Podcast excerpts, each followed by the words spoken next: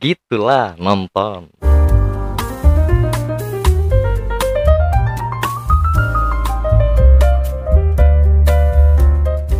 Ya, selamat datang di channel Yogi Sumarno bersama mas-mas netizen biasa. Miss netizen Miesi.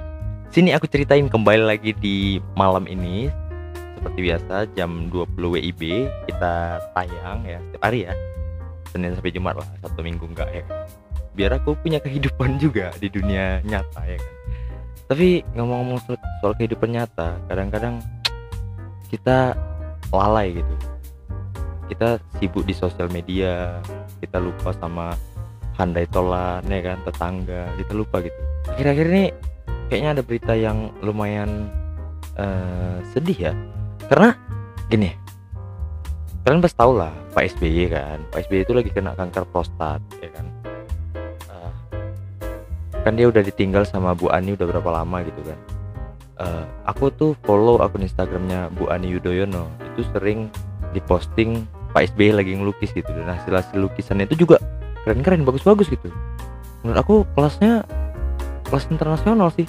Emang ketika aku lihat postingan eh, lukisan Pak SBY itu ih, gila. Ini presiden kita ini gila keren kali gitu tapi seperti yang kita tahu kan Pak Pres Pak Presiden SBY itu kan dulunya juga eh, pengarang lagu ya peng- pem- pencipta lagu eh, songmaker ya kan. Ada enam album kalau nggak salah ketika dia menjabat 10 tahun jadi presiden dia bikin enam album. Tapi sekarang udah nggak jadi presiden nggak ada album lagi ya?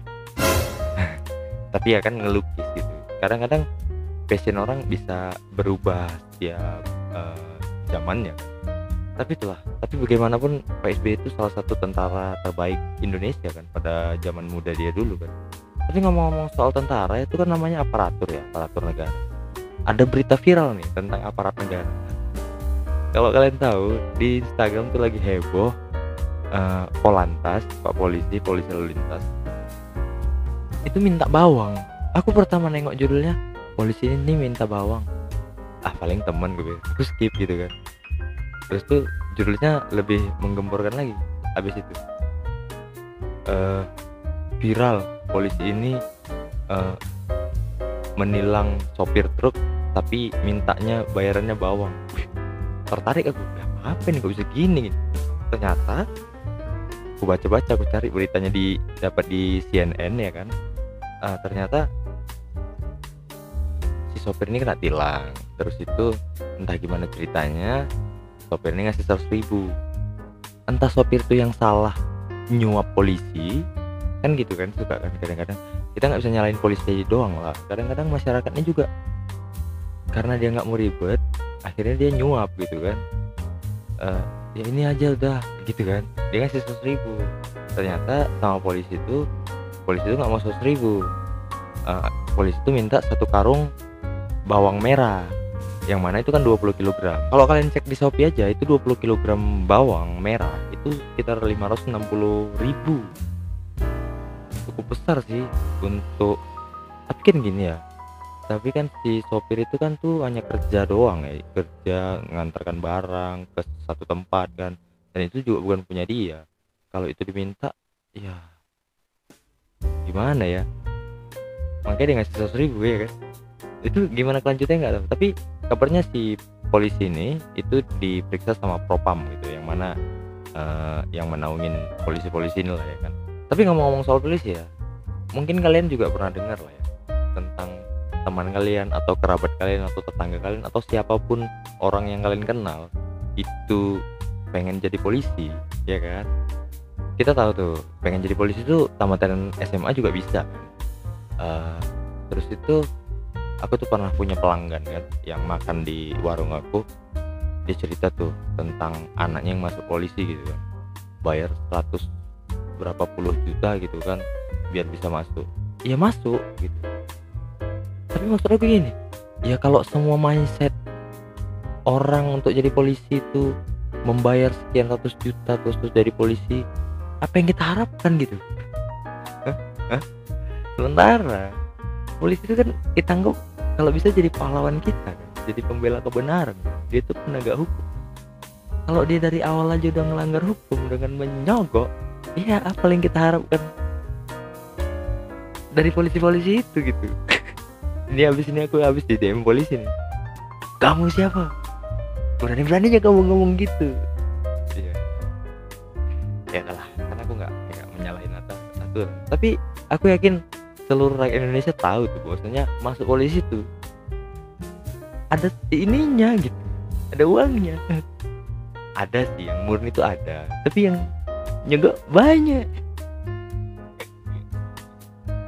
Aduh tapi uh, uh, gimana pun aku masih berharap anak aku bisa jadi polisi. Ya kan? Kenapa? Karena jadi polisi itu nggak lebih susah dari pelatih bola gitu kan. Karena ngomongin pelatih bola itu kan kemarin waktu Tottenham Hotspur kalah sama MU 3-0 itu pelatihnya si siapa namanya? Herman Lehman nggak tahu siapa namanya tapi dipecat kan. Pelatih Tottenham Hotspur dipecat. Terus tuh per hari ini itu digantiin sama Antonio Conte. Yang mana Antonio Conte itu kan kemarin terakhir di Liga Inggris dia ngelatih Chelsea. Terus tuh hilang terus tuh ngelatih Juve terus tuh ngelatih uh, eh, PSIS Semarang. Oke kita. Pokoknya Conte itu masuk ke Spurs ya kan? Tapi menurut aku Liga Inggris sekarang tuh makin ketat lah ya. Tapi gimana pun ketatnya Liga Inggris tetap aja partai-partai yang ketat nggak bisa kita tonton kan? Karena di mola sebagai orang miskin kayak aku ini untuk langganan mola itu berat. Gini loh karena kena dua kali kita harus langganan mola. Ya kan kita harus punya kuota internet yang banyak kan? Gimana gitu? Gimana itu eh aku rindu gitu zaman zaman TPI ketika aku pertama kali suka sama bola suka sama MU itu Liga Inggris masih di TPI itu masih Van Nistelrooy sama Vieira sama Thierry Henry itu saingannya yang Arsenal nggak terkalahkan 40 pertandingan lebih kalau nggak salah hampir satu musim lebih. Itu aku suka sukanya MU tuh di situ. Dan di siaran Liga Inggris tuh di TPI itu full. Dari jam 6 sore sampai jam 12 malam sampai tengah malam gitu. Itu kalau misalnya akhir pekan aja Sabtu Minggu itu bisa bisa empat partai gitu kan. Titik itu kan. Terus tuh piala FA nya piala Carlingnya masuk semua di situ. Itu belum nonton Liga Champion bahkan aku TV 7 juga. TV 7 Trans 7 dulu sebelum jadi Trans 7 kan TV 7 tuh logonya warna merah. Nah itu juga full itu. Dari Liga Inggrisnya tuh full di situ. Uh, yang paling sering tayang tuh MU lah apalagi. Makanya orang Indonesia banyak fans MU kan ketimbang yang lain-lain. Karena didoktrin sama TV-TV gitu sih. Tapi ya udahlah ya. Uh, gimana pun uh, curhatan aku ini tentang siaran bola yang harus berbayar ya memang sih. Hal-hal yang uh, uh, memanjakan mata itu memang harus dibayar mahal gitu kan. Kita tinggalkan curhat aku mari kita masuk ke curhatan teman apa? Uh, curhat pelacur jahat. Kita masuk ke curhatan kalian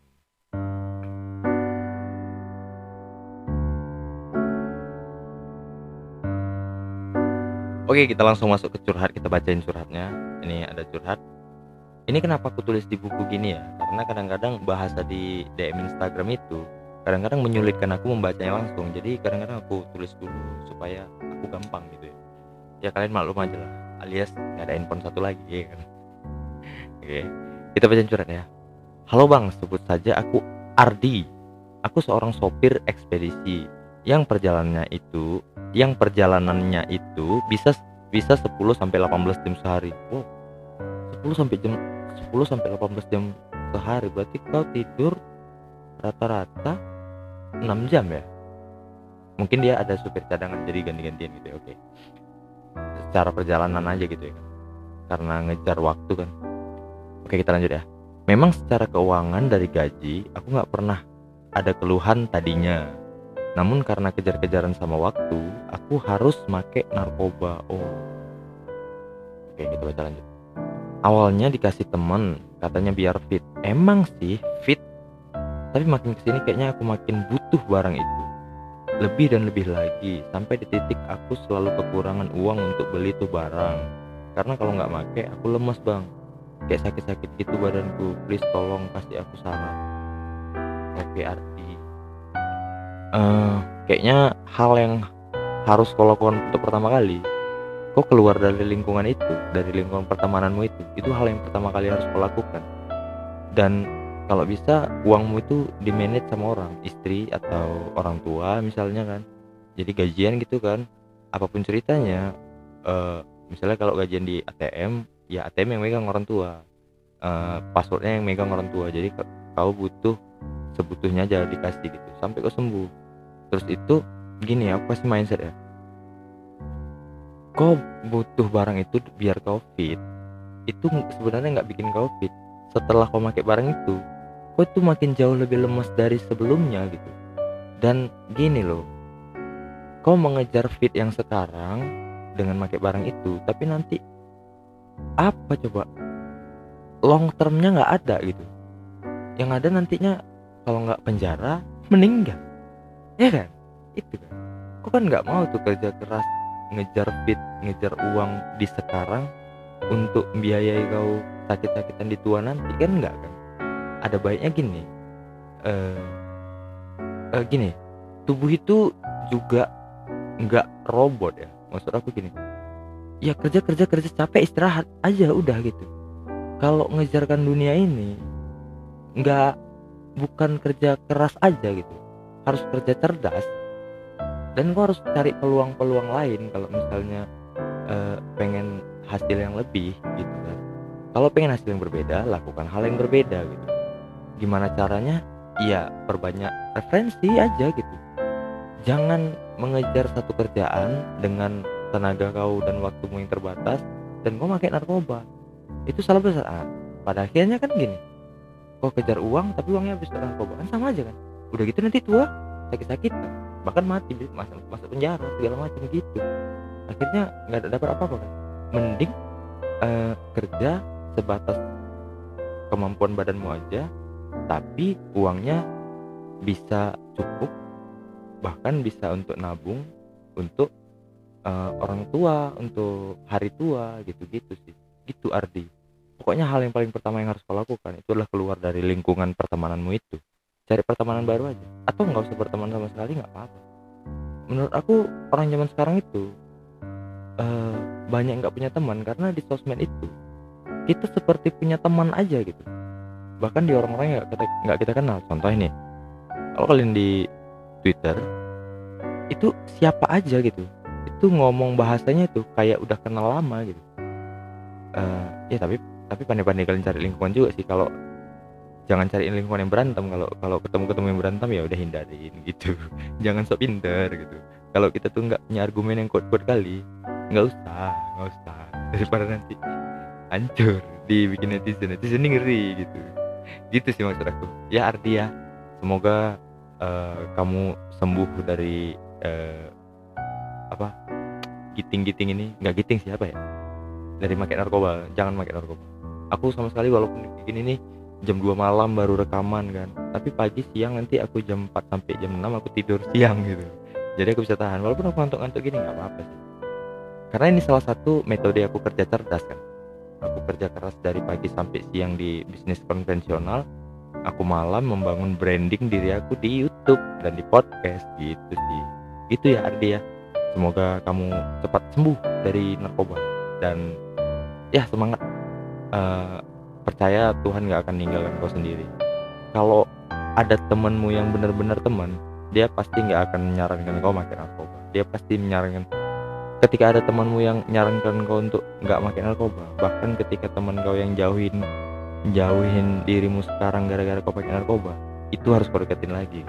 Kau harus minta maaf sama dia dan kau harus cari eh, minta saran sama dia gimana caranya kalau lepas dari narkoba dan kau harus tempel dia terus apa pun itulah. Atau bikin kegiatan positif kayak ol- olahraga main futsal atau badminton atau eh, para layang para sailing atau menyelam gitu gitulah ya. Oke lah. Kalau gitu sampai jumpa di episode sini. Aku ceritain selanjutnya. Bye